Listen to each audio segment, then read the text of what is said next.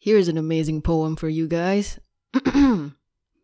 Bumi itu bundar, langit itu biru.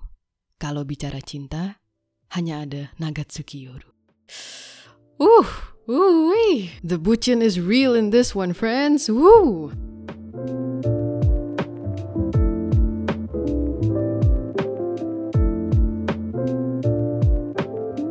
Ya, semangat pagi semuanya. Kembali lagi ke podcast Perasaan dengan Asa di sini sebagai host kalian. As usual, it's me again. It's me, Mario. No, it's me, Asa. Uh, di sini gue akan membicarakan mengenai tiga topik utama favorit gue, yaitu nomor satu adalah pergigian, pergigian forensik atau forensik in general, kemudian perfandoman, dan juga tentang pengalaman hidup. Untuk episode kali ini, uh, gue akan membicarakan sedikit mengenai fandom. Because, you know what? Fandoms are the savior of our sanity. Dengan masih kondisi pandemi seperti ini, rasanya masih jauh datangnya hari di mana kita bisa menikmati hal-hal normal dengan, well, just normal. Ya namanya sih juga new normal ya sekarang ya. Tapi kayak, it, it hits different, right? Makanya fandoms and entertainment adalah satu hal yang barangkali menjadi booming banget dan menjadi again saving salvation kewarasan kita semua dikala terjebak di rumah dan menjadi super duper jenuh dengan kehidupan, mau itu kerjaan, mau itu kuliah, sekolah, apa pun itu. And that is why my friends, di episode ini, uh, like I said before, adalah episode tentang perfandoman gue mau ngomongin tentang salah satu entertainment, a form of entertainment I guess, yang gue ikutin sejak tahun 2018, yaitu adalah Tsuki Uta. Uh, mungkin untuk yang udah kenal gue, kalian udah kenyang banget dengan ocehan gue mengenai salah satu karakternya yang bernama Yoru. Tapi tentu saja Tsuki Uta ini tidak hanya tentang Nagatsuki Yoru, tercinta, tersayang, kesayangan. Oh, yes. Oke, okay, nggak cuma itu aja. Of course, it's so much more than that. Singkatnya, Sukiuta ini adalah sebuah proyek kolaborasi dari Tsukino Productions. Let's just say that's the agency. Kayak misalnya uh, TVXQ, terus kayak EXO, and then Shiny, they belong to SM Town. Karena anggaplah Tsukino Productionnya itu kayak SM Townnya. Jadi uh, ini agency yang mengatur idol-idolnya Kemudian dia tuh kolaborasi dengan komposer Vocaloid. Ya kalian nggak salah dengar, komposer Vocaloid dan juga seiyu-seiyu populer pada zaman itu dan mungkin juga sebenarnya pada zaman sekarang masih populer sih. Dan bahkan gue pun diseret sama temen gue ke neraka Suki Uta. Nggak neraka ya guys, ini it's heaven. Uh, sama temen gue karena satu magic sentence aja. Yaitu adalah, Asa, di Suki Uta ada Yuyo Yupe. Buat yang udah kenal gue banget, kalian bakal tahu bahwa gue cinta mati sama musiknya Yuyo Yupe. Gue bahkan pernah ketemu dia, gue kayak gemeteran dan gue menangis di dalam hati karena gue malu kalau mau nangis in real life because man I love his music so much, damn. Dan bahkan Yupe itu adalah orang yang menjerumuskan gue ke dunia Vocaloid, ke dunia musik, bikin gue mau belajar main drum, terus juga bahkan pindah negara ke Gensokyo alias bikin gue suka Toho, dan bahkan bikin gue tertarik buat main A3, and of course, uh, Suki Uta. So, without Yupe, without my friend, gue gak bakal kayak gini sekarang.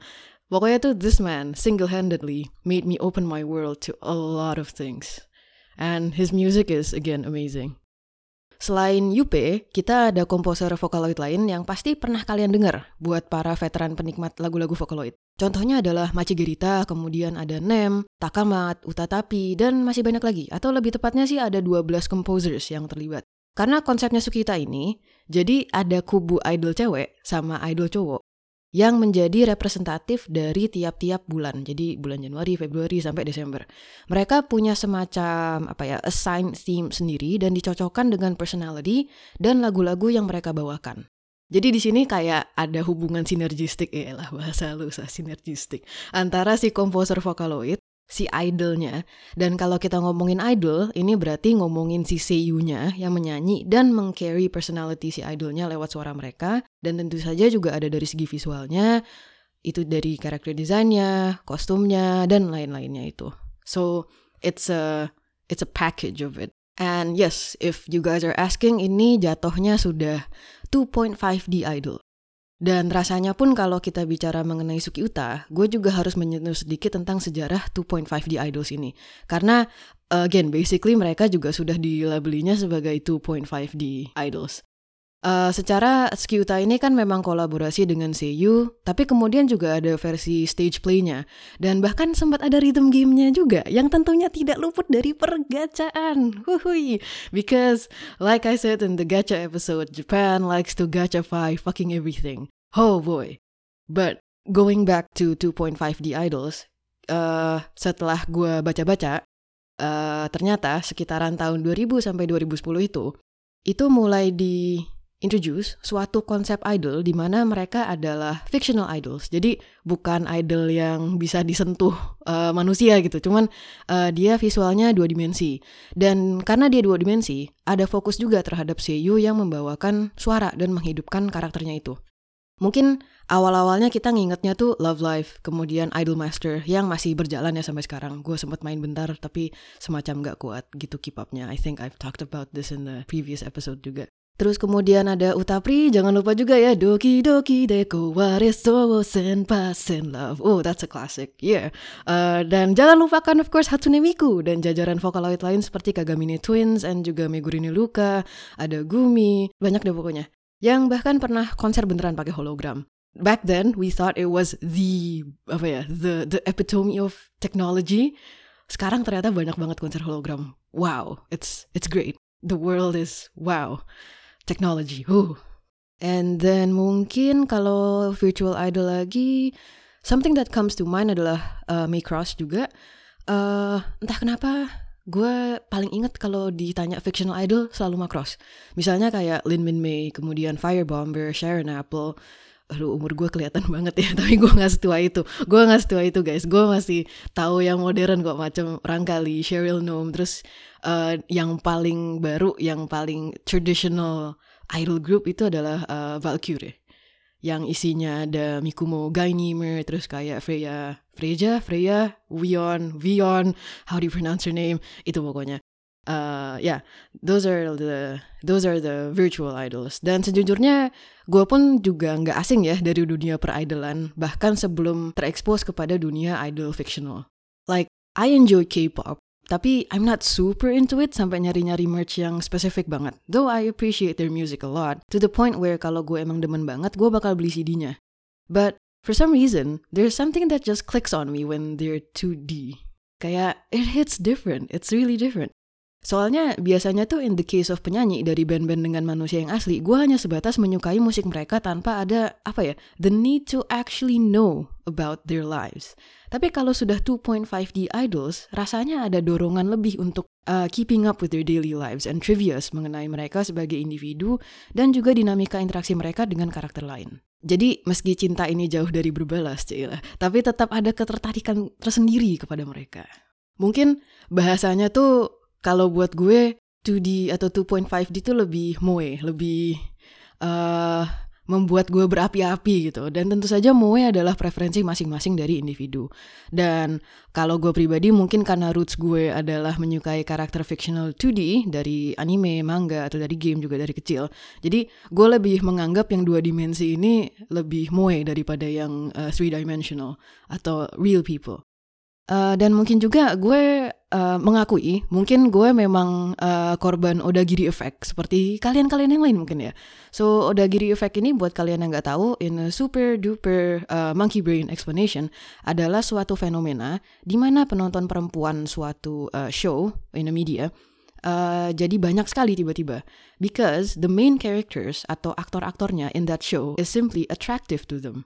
Dan tentu saja Odagiri Effect ini full force banget di banyak anime. Yang paling kelihatan sih mungkin sports anime. Like you put in a bunch of hot dudes in one show with different personalities and quirks, and then they play a sport that you may or may not be interested in.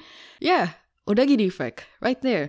Uh, awalnya sih tokusatsu, jadi kayak the apa namanya the the term itself itu muncul gara-gara tokusatsu kalau nggak salah. But uh, Odagiri Effect bisa diterapkan di berbagai macam uh, genre, I guess.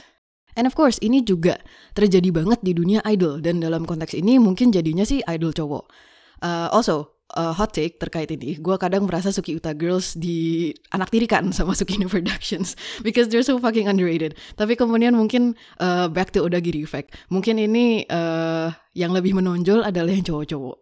Jadi ya uh, who knows? Because duit is duit. They want money so mungkin agak dianaktirikan because nggak terlalu wah dibandingnya cowok-cowok.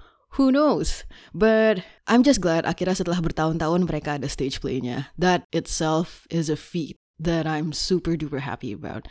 And the actresses are super cute too so yay! But then again, going back to them being uh, 2D or 2.5D, mungkin juga di situ gue merasa adanya semacam what's the right word? Let's say detachment dari dunia nyata. And it makes me more comfy in a way to stand fictional characters dibandingkan gue kepoin orang asli. Because mereka bukan orang asli. Well, obviously, but I mean let's face it, the character itself tuh nggak asli dalam artian kan bukan manusia asli, nggak berwujud manusia gitu kan. Tapi orang-orang di balik si karakter idolnya itu barulah si orang asli, misalnya kayak seiyunya, character designernya dan lain-lainnya kan. Dan gak sedikit pula sih sebenarnya orang-orang yang nge-stand 2.5D idols itu karena mereka suka sama seiyu di balik idolnya itu. And for me myself, Gue juga kadang agak bias sih dengan Seiyu, meski tetap nomor satunya adalah uh, karakter dan visualnya sendiri. Uh, kadang Seiyu tuh berperan, kayak kalau suaranya gue nggak suka atau suaranya uh, not my cup of tea, I would kind of like steer away from that one character. Uh, that's my opinion. But the point is, the character itself is fictional. Mungkin beberapa dari kalian bisa mengerti maksud gue gimana. Apalagi yang sudah terjerumus ke dunia per idolan 2,5D ini. But ya, yeah, itu sedikit tentang Suki Uta sendiri and about agak ngelantur dikit sih sebenarnya ke Odagiri Effect sama sejarah 2.5D Idols, but uh, I hope this will give you some context kenapa ini bisa jadi gede banget franchise-nya. Mungkin nggak segede N-Stars atau Idol Master karena mereka kan memang game ya and akses ke game itu lebih banyak dan lebih mendunia. Jadi lebih banyak orang yang main. Kalau ini I dare say agak lebih eksklusif ke Japanese uh, viewers. So, ya, yeah, a bit of context. Tapi juga Sukino Production sendiri, agensinya ini, uh, gue perlu bilang dulu, mereka tidak hanya membuat si Suki Uta, tapi mereka ada uh, project lainnya, dan projectnya ini nih ada bandnya lagi, dan of course 2.5D Idolsnya juga jadi lebih banyak. Jadi dengan Suki Uta ada konsep sendiri, itu ada dua band, uh, namanya Six Gravity sama Procellarum, itu ada idol-idolnya lagi. Terus habis itu, itu yang cowok ya. Kemudian yang cewek itu ada Fluna sama ada Celias. Kemudian kalau uh, project mereka yang lain itu ada project Alive. Uh, band turunannya itu ada Suara sama ada Growth. I personally like Suara. Terutama karena salah satu karakter favorit gue juga adalah drummer di Suara. So, kita sebagai drummer kayak langsung, apa ya, langsung sinkron gitu loh jadinya. Mm, yes. And then Growth, let's just say it's like Calavina versi 2.5D, but all boys. That's a simple way of explaining growth. Kemudian ada SQ project, which is Quell and Solids. Solids is a bit more apa ya, it's a bit more naughty, more sexy, and uh, more EDM-ish. Gue juga suka Solids because of that genre. And then kalau Quell uh, agak kayak I would apa ya, I would explain Quell agak kayak growth, tapi kalau Quell, hmm, yeah, it's kind of like Calavina, but men in a way. It's just that personality mereka kan beda-beda ya. Jadi kadang-kadang tuh orang suka uh, idolnya itu karena suka idolnya, uh, tapi agak musiknya B aja. Kadang gitu, kadang uh, there's lots of apa ya, there's lots of factors on why people like each and all. Uh, but anyways, back to Suki Pro. Um, apalagi ya I think I'm missing something. Oh ada si aduh siapa? Samulroa tuh. Uh Infinite right Infinite. Uh radio show I think. And then they kinda sing as well. Um don't come at me yang suka Infinite Zero. Gue belum uh, getting into it cause now banyak banget Suki Pro uh, terus ada lagi Buzz Rock uh, itu juga I haven't gotten the time to really get into it. Uh, terus ada Altair, agak rame juga kayaknya itu. Uh, dan kayaknya dianaktirikan juga sih sama Suki Pro. Gue belum ngelihat dia update lagi. And then there's uh, Sweets, lebih tidak terlalu dianaktirikan, uh, but still it's kind of underrated. Uh, yeah, that is all the Sukino productions, I think.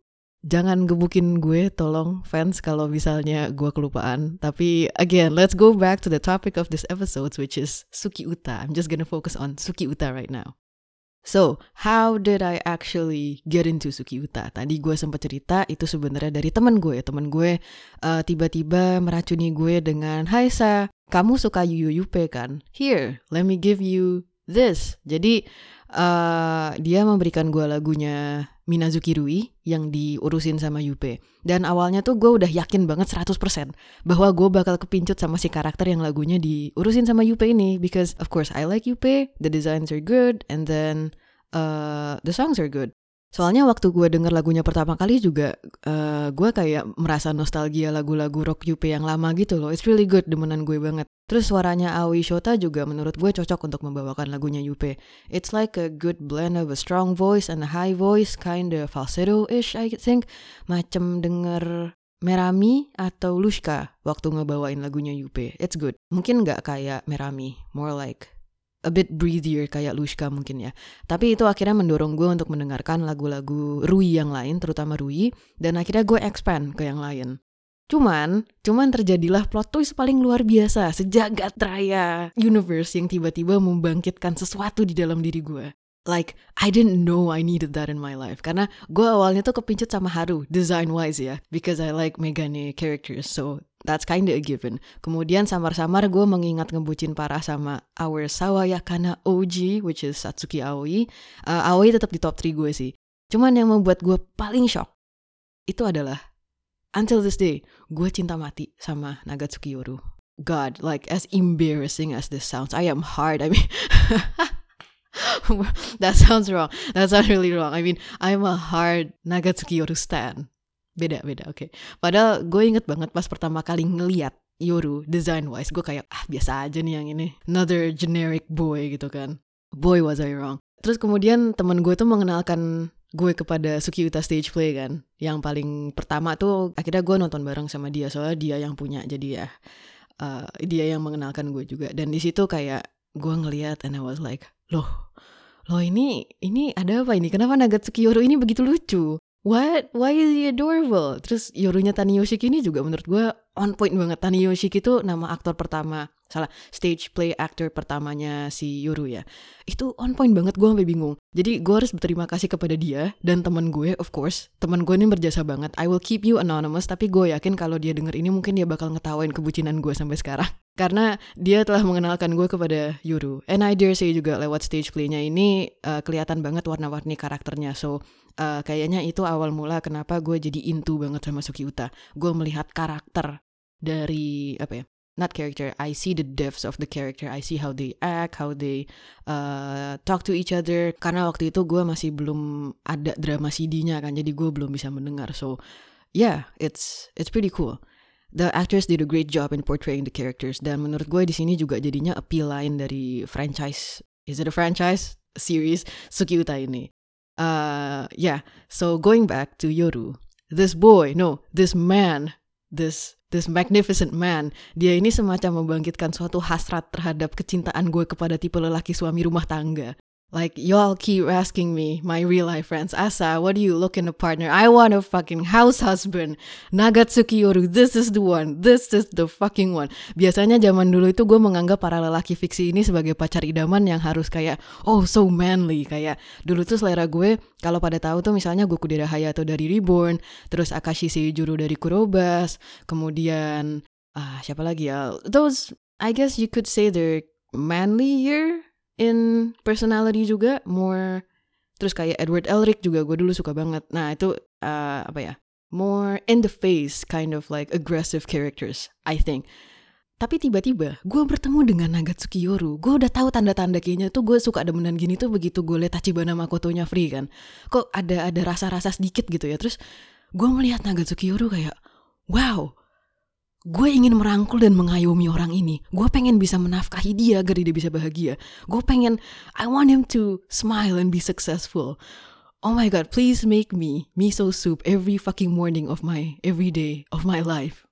Man, bener-bener this song resonated with me lagunya Procellarum yang Anata dake wo ai shite ta dare yorimo itoshikute kono negai ga kanau no nara mo hanasanai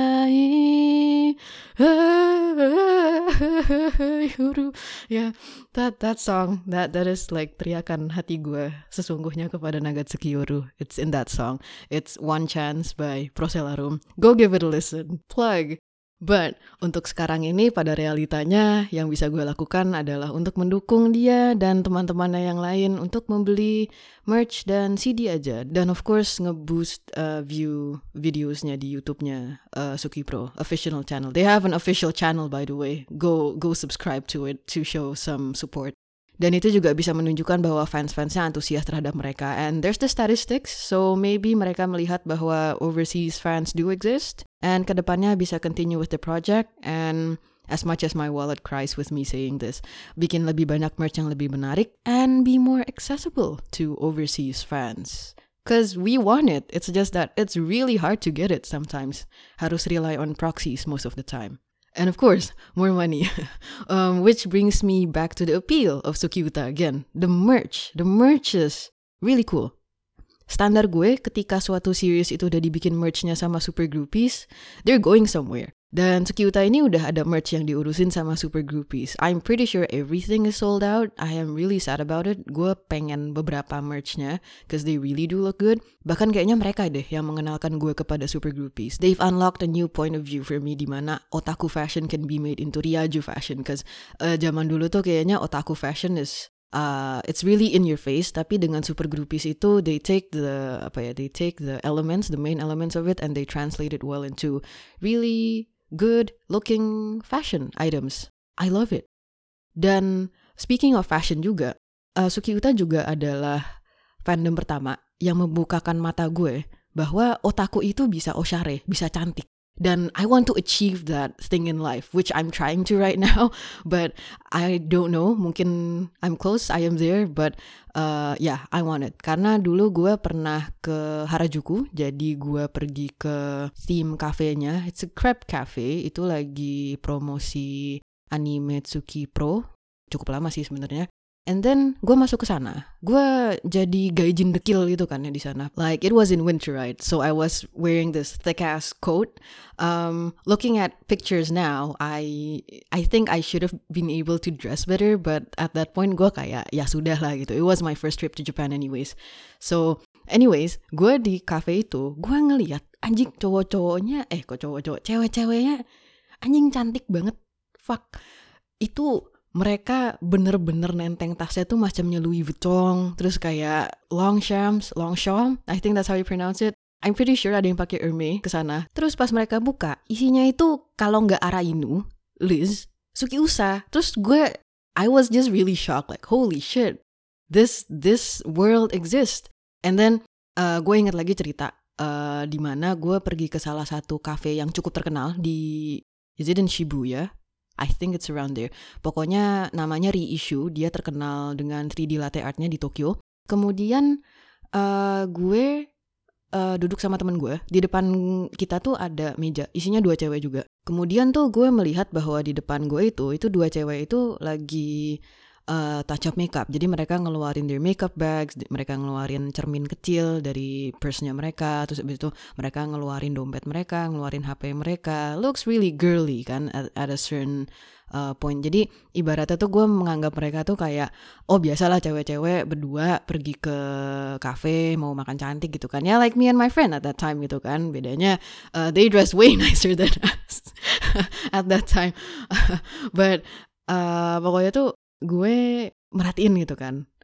Terus habis itu order mereka datang. Pas datang, gue lebih kaget lagi. Soalnya salah satunya itu mesin 3D latte artnya adalah Liz. Like a really cute Liz peeking out gitu loh. And fuck, I was so shocked. Like, wow, this world exists again. Jadi setelah gue dibukakan matanya oleh Suki Uta dan fansnya, gue kayak I want to reach that point in life of that oshare otaku thing. So yeah, on the road to that. Cuman kayak gue melihat Suki Uta tuh mereka melek fashion dan melek beauty juga karena kayaknya mereka juga sadar fansnya tuh banyak banget yang cewek-cewek. And I think they did it good with the merch. Jadi uh, kayak mereka collab sama fashion brands, terus even makeup brands. There's even Suki Uta makeup. I kind of want it actually. Uh, they have eyeshadow, I think. Uh, ya, yeah. sampai ada lipsticknya tuh kayak istri waktu itu tuh. Wah gila sih. Wah sih. Mereka untungnya ada lip gloss and I don't like lip glosses. If there is like a matte lipstick or like a stick lipstick, whoa, I will go ham probably. And not just the merch itself, tapi kalau dari ngelihat karakternya, gue tuh kadang di apa ya di, dikejutkan dengan baju-baju yang dipakai oleh karakternya. So props to the design team very much. Mereka melek fashion. Eh, nggak uh, cuma di Suki Uta tapi juga di Suki Pro. Jadi mereka tuh kan suka ngeluarin visuals baru kan. Kalau misalnya ada themed events, usually it's the Suki Pro shop in Harajuku. They have like uh, new themes every year, every few months. Ya, uh, biasanya tuh kalau lagi kayak gitu, gue suka iseng menyelenggarakan sesi bedah baju sendiri gitu loh. Jadi, uh, what can I take from them and what can I implement to my own style jadinya. Kayak pas gue nonton Sukiyani dan melihat beberapa episode dan promo picturesnya, I was like, bro, that's good. Like, oh, that gingham shirt, I want it. That army colored bomber jacket yang dipakai Yoru in that one drama, yeah, I want that. Birkenstock putih, yeah boy, wishlist biar sendal gue samaan kayak Yoru. And then uh, Fuzuki Kai di visual baju casual yang paling baru, I'm pretty sure itu yang paling baru. Jadi dia pakai uh, jaket hitam putih sorry. Dia pakai jaket hitam baju putih terus baju putihnya v-neck and then slim jeans with sneakers. Oof classic doing that shit in my real life wardrobe. I need a black jacket by the way. Ya yeah, gue punyanya denim jacket. I need a black jacket like that. And then street style hoodie gede kayak di Piono di Colori white hoodies oldie but goodie juga. Asik sih jadi pengen nyoba. And the reason why I bought a white hoodie with my friend waktu itu because I was inspired by that. It's so nice. So gue juga sekarang in a journey to find a hoodie warna kuning biar sama kayak Yoru. Uh, and then street stylenya Aichan, uh, kembarannya Koi di Sukiani itu juga lucu banget. Jadi dia pakai t-shirt sama pakai rok midi, really good. I need to find a midi skirt to uh, tiru that kind of fashion. It's apa ya standard Japanese girl fashion, tapi kayak I haven't found the right midi skirt to go with it. So I'm on a hunt. Terus juga di promo foto Megami Stage. Jadi Megami Stage itu Suki Uta Stage tapi yang cewek. Itu juga ada baju-baju casual para-para ceweknya. Aduh itu itu manis banget. Gue pengen juga beli beberapa piecesnya juga. Kayak dressnya Akane itu bagus banget. In that pattern, not with the style. Gue gak suka style yang rada off shoulder dan shouldernya kelihatan. But that pattern is nice. And then bajunya Yuno, bajunya Yuno sih gila. Gue pengen kulotnya Yuno, kulotnya Yuno tuh warna hijau. Oh, that's really good. I need, I need a kulot warna hijau. All the culottes I have thrown out away. I need that shit. So yeah, Suki Uta membuat gue melek banget sama fashion. I thank that so so so fucking much. Uh, it's very unexpected from a fandom yang kayaknya isinya ngebucin-bucin, but for me it has a quite a positive impact.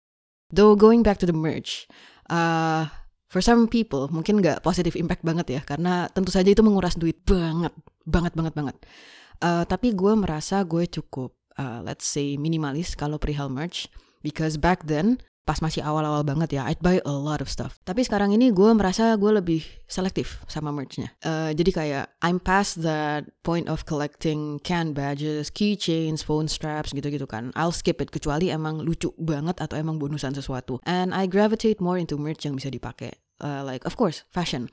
Uh, dan mendukung sekali karena Suki Uta kayak tadi gue bilang banyak collab sama fashion brands jadi in a good way and in a bad way, my money, there goes my money. Uh, meski satu-satunya fashion item Suki Uta yang gue punya adalah, uh, I'm sad to say it's an Ita bag. Yang gue awalnya nggak tahu kalau itu Ita bag. Mohon maaf ya. Jadi emang gue rada tolol. Jadi dulu pas gue masuk fandom Suki Uta, gue nggak ngerti apa itu Ita bag. Uh, karena bentuknya tuh lucu banget. Kalau Ita bag khusus Suki Uta itu bentuknya tuh kayak kelinci. It's really really cute. So I bought it. I bought it without knowing it was an Ita bag. Gue cuma melihat, oh ini tas Yoru warna kuning Suki Usa.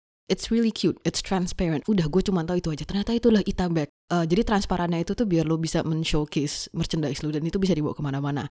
I didn't know. So uh, now I kind of use it as an Ita bag. Uh, jadi kayak I just display it. Jadi kalau gue ada bonusan-bonusan macam can badge atau uh, keychain gue tempel di situ. But back then, I used to wear that outside because I thought it was just a cute bag. But I didn't know it was an Ita bag. so yeah, uh, I'll buy a proper Suki Uta bag. Kayak sekarang tuh ada yang uh, tote bag yang dari Earth Ecology. Apa itu namanya panjang banget. I really like that brand. Itu estetik gue banget bajunya. Cuman masalahnya harga tasnya ajaib juga dan gue belum kebayang kalau misalnya pakai proxy kira-kira berapa jadinya. I don't think I have that amount of money right now to spare juga. Uh, it's a, it's on my wish list though. I hope I can get that bag. But not just fashion brands, uh, merch yang lain tuh juga sebenarnya banyak banget ya Sugi Uta. Like clear folders itu banyak banget. I know a lot of people benci banget sama clear folder karena ini kayak merch uh, murahan. Uh, tapi uh, gue adalah manusia yang masih nulis pakai kertas dan kadang clear folder itu jadinya gue pakai. Although nowadays I have a clear folder to store all my clear folders. Jadi I think of it as like a print but in a different material. It's plastic kan. And then Oh, cermin. Gue punya dua cermin portable. Jadi satu itu cermin lipat yang bisa diberdiriin dan gambarnya Soshi dari Suara, fellow drummer, that's why I like him. Dan sama yang paling baru gue beli adalah cermin bulat dengan Chibiyoru di belakangnya. Itu lucu banget guys. Tapi gue belum bawa-bawa lagi because kapan gue keluar dan gue lebih suka yang Soshi itu sih. Soalnya lebih gede dan bisa diberdiriin. Technically it's kind of a fashion item, a beauty item. But yeah, they're really good at making these types of shit. I I appreciate that dari apa dari merchnya Sukiuta. Terus gue juga bucin passcase karena dulu uh, gue adalah budak transportasi umum sebelum pandemi hits. Dan gue juga suka merch yang bisa ditempel dan dipajang. Jadi macam pasakore itu gue cukup banyak. Mostly yoru sih. I think all of them adalah yoru. Terus kayak acrylic stands kalau emang bagus banget I'd buy it. Kalau biasa-biasa aja I'd skip it. Like if it's an art that I really really like gue akan beli. Terus kayak plushies atau Suki Usa itu gue punya juga like the like the Nui Gurumis I have that as well. And of course the CDs uh, I really like CDs in general. Orang-orang juga masih pada bingung kenapa gue suka koleksi CD but I'm happy to buy CDs it hits different kalau gue bisa memegang musik yang gue dengarkan walaupun nanti gue bakal rip ke komputer juga kan but it's just nice to have the physical thing. And gue suka di mana di Suki Uta fandom ini gue bisa mengoleksi CD like actually have those CDs dipajang yeah jadi sebenarnya boleh dibilang my so-called Yoru Shrine or Suki Uta Shrine itu barangkali nggak gitu gede. It's just a really small corner in my room. Uh, kalau dibandingin sama shrine orang lain in the internet, like uh, one of my friends misalnya, atau misalnya orang-orang lain yang gue lihat seliweran di internet itu shrine-nya kan gede-gede ya. They, and they have like duplicates of a lot of things like can badges and stuff like that. Jadi kayak mereka tuh bener-bener yang satu meja gede full terus uh, dindingnya tuh juga penuh dengan merch Oshinya sampai it overflows and stuff like that. But I can proudly say that I've curated my merch collection according to what I like and of course sesuai dengan budget gue juga. Uh, like I said, I am really selective. Kalau gue B aja sama artnya bahkan gue nggak akan beli meskipun itu of Yoru. Kalau gue suka banget, nah itu gue bakal kejar-kejar. And that brings me to the topic where I admit there is a point di mana nge-idol itu, especially 2.5D idol seperti ini, it could get pretty dirty and obsessive. Kayaknya konotasi orang-orang terhadap fans idol, uh, baik yang 3D maupun 2.5D atau yang 2D, itu terkadang banyak negatifnya daripada positifnya, terutama dari orang-orang di luar fandom tersebut. And I'm not gonna lie, bahkan orang-orang terdekat gue in real life juga kadang suka eh gitu melihat gue really into Sukyuta. But at the end of the day, they make us happy. Sukiuta makes me happy. And kayak katanya KonMari, if it sparks joy, then fucking keep it. Well, she didn't say fuck, but you get my point. Gue rasa juga in a way ketika kita bisa nge-sustain financially di kehidupan kita dan masih bisa menyisihkan sedikit uang untuk mengindulge ourselves in our hobbies dengan limit yang masuk akal, you guys deserve a round of applause. Like I said in my gacha episode, spend your money however the fuck you want. Itu kan duit kalian juga kan. Uh, but again, dalam limit yang masuk akal, everything has to be in moderation. Bahkan kita-kita lah yang sudah dewasa dan berpenghasilan yang membantu fandom itu tetap sustain juga. Because we're giving money to the companies. We're the ones who buy shit. That's a good thing to keep supporting your idols. We we actually patient, we give physical uh, support. Terus karena memang mereka idols, di sini konsep komunikasi dua arah antar idols dan fansnya pun juga tetap ada. It's nice to see how these 2D characters interact with their fans. Ketika kita melihat Oshi kita berjuang, kita juga jadi ada dorongan untuk terus mendukung mereka dan juga ingin berjuang bersama mereka. I feel that way too. Gue ingin berjuang bersama mereka, like they give me life. They give me spirit to do shit in life. Bahkan gue nggak tahu waktu itu skripsi gue kelar atau enggak kalau nggak ada dukungan dari mereka. Terutama Yoru yang udah menemani malam-malam gue begadang nulis dan mengolah data penelitian pakai SPSS yang gue nggak ngerti caranya gimana. Terus habis itu gue mesti belajar dalam tiga hari karena udah kepepet deadline. Hah. Thank you Yoru. Itu bahkan namanya udah mau gue taruh di di apa namanya di ucapan terima kasih. But no. Nggak jadi akhirnya. They motivate me into doing a lot of stuff as well intinya. Like seeing their growth mereka udah gede sekarang kan dari ngikutin mereka dari zaman 2014 and then five years later now they're they've grown. Mereka udah berjuang mendalami dan belajar dunia peridolan and then they expanded their portfolios as well Kayak misalnya Yoru dia makin into acting, terus juga dia terus latihan dance, his stamina is better, and dia udah mulai pede di depan kamera. Oh my god, sampai nge-wink waktu itu lagi Sukino Uta yang di Sukiani season 2. Gue shock banget pas dikasih tahu sama temen gue, dia kayak nge-DM gue apa nge-reply tweet atau nge-mention gue, gue lupa. It was on Twitter though. Terus dia kayak, "Sa, kamu lihat Yoru wink gak?" Terus, "Hah, winking? Our Nagatsuki Yoru is winking in public?" Itu posisi gue waktu itu lagi gak ada wifi. Itu gue langsung muter pakai paket data 1080p on YouTube demi ngeliat Yoru winking. And my friend was right. Itu bener banget. Gue shock banget pas gue ngeliat itu. Holy shit, he's grown so much. He can now wink in public, on camera.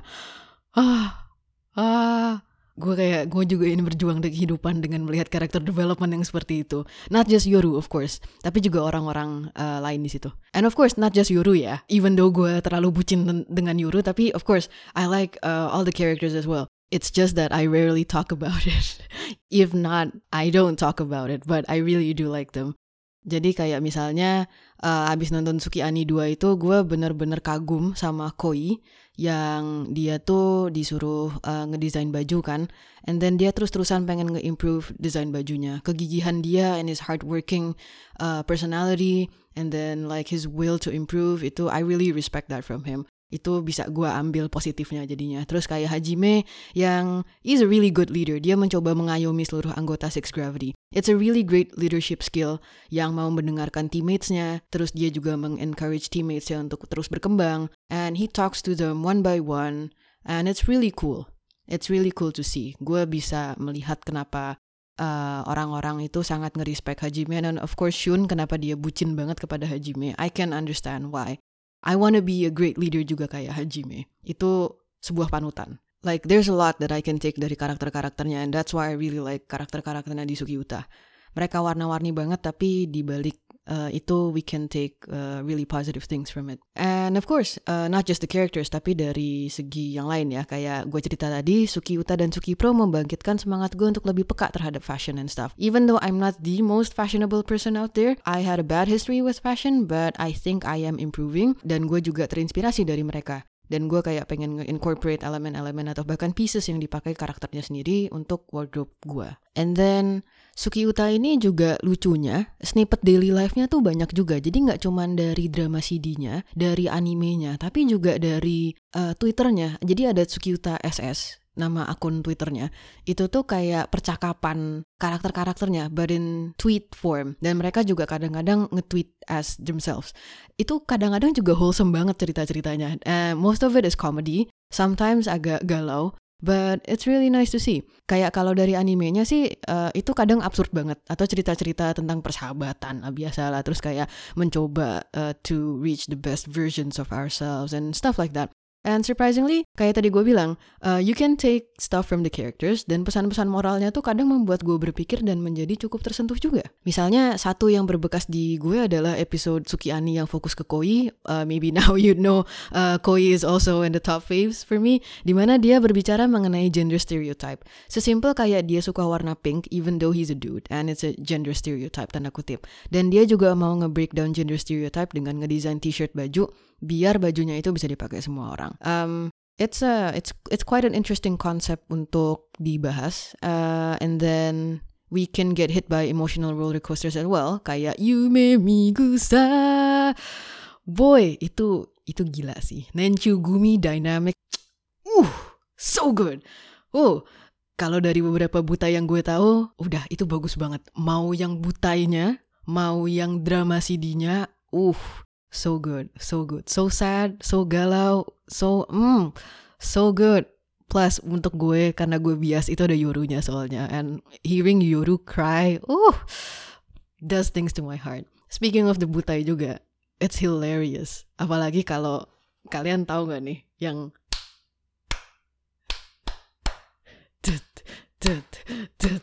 Mutsuki kun desting thing. I I love that bit so much. Mungkin orang-orang bakal bosen sama Mutsuki Kun, but damn, I love that running joke so much. It's it's still hilarious for me. Kalau gue lagi down banget, I, I'd watch a clip of it and yeah, mood boost. Makanya I'm really glad that I got to discover Suki Uta in this lifetime of mine. I dare say dibandingkan negatifnya, gue merasa mendapatkan banyak dampak positif berada di fandom ini. Maybe karena gue juga agak menutup mata sih kepada drama-drama fandom juga ya. Because I have no time to care about people arguing over stupid shit on ships. Unless it's something super serious ya. Kayak misalnya tentang CU A3 yang waktu itu tuh. Yang you know what I'm talking about kalau di A3. And kalau kayak gitu ya we need to care about that kind of stuff. It's a big drama to care about. Tapi kalau yang antar fans yang nggak penting ya I try to not look at it. That's why gue nge-build my own safe space lah in my uh, group of friends yang memang suka Suki Uta and Suki Pro. Even though it's really small, tapi still makes me happy, which is the most important thing. Kalau lo nggak suka, ya nggak usah follow, nggak usah dilihat, nggak usah dibaca. Ya, prinsipnya sih sesimpel itu sebenarnya ya. So make friends yang emang sevisi dan semisi sama lo that you can get along with in the fandom. And fandom is there for you to have fun juga kan soalnya. Makanya kayak gue bilang. Jadi selama gue di Suki Uta ini kayaknya adem-adem aja so far. So Yeah, would I recommend Sukiuta to anyone? 100%. Tapi terutama ke kalian-kalian yang number one, interested in 2.5D idols in general.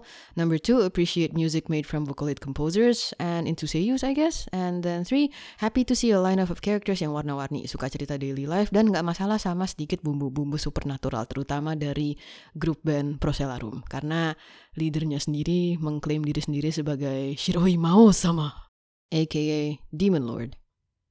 And that's it for today's episode. I hope you can feel my energy about this series, apalagi tentang Yoru, because I talk about him like 50% of the time in this episode. I hope you guys don't mind. Tapi intinya gue ingin meng, apa ya, gue ingin mengpromosikan tentang Sukiuta. You guys should check it out if you guys have the time. And if you guys do, do tell me about how you like it and which one is your favorite. Tell me about your Oshis. Uh, gush about them like I gush about Yoru. So yeah, salam kelinci saudara-saudara. Jangan lupa cuci tangan kalau habis unboxing merch and anything else. Jangan lupa pakai masker juga kalau mau keluar. Until next time, semangat pagi semuanya. Dadah.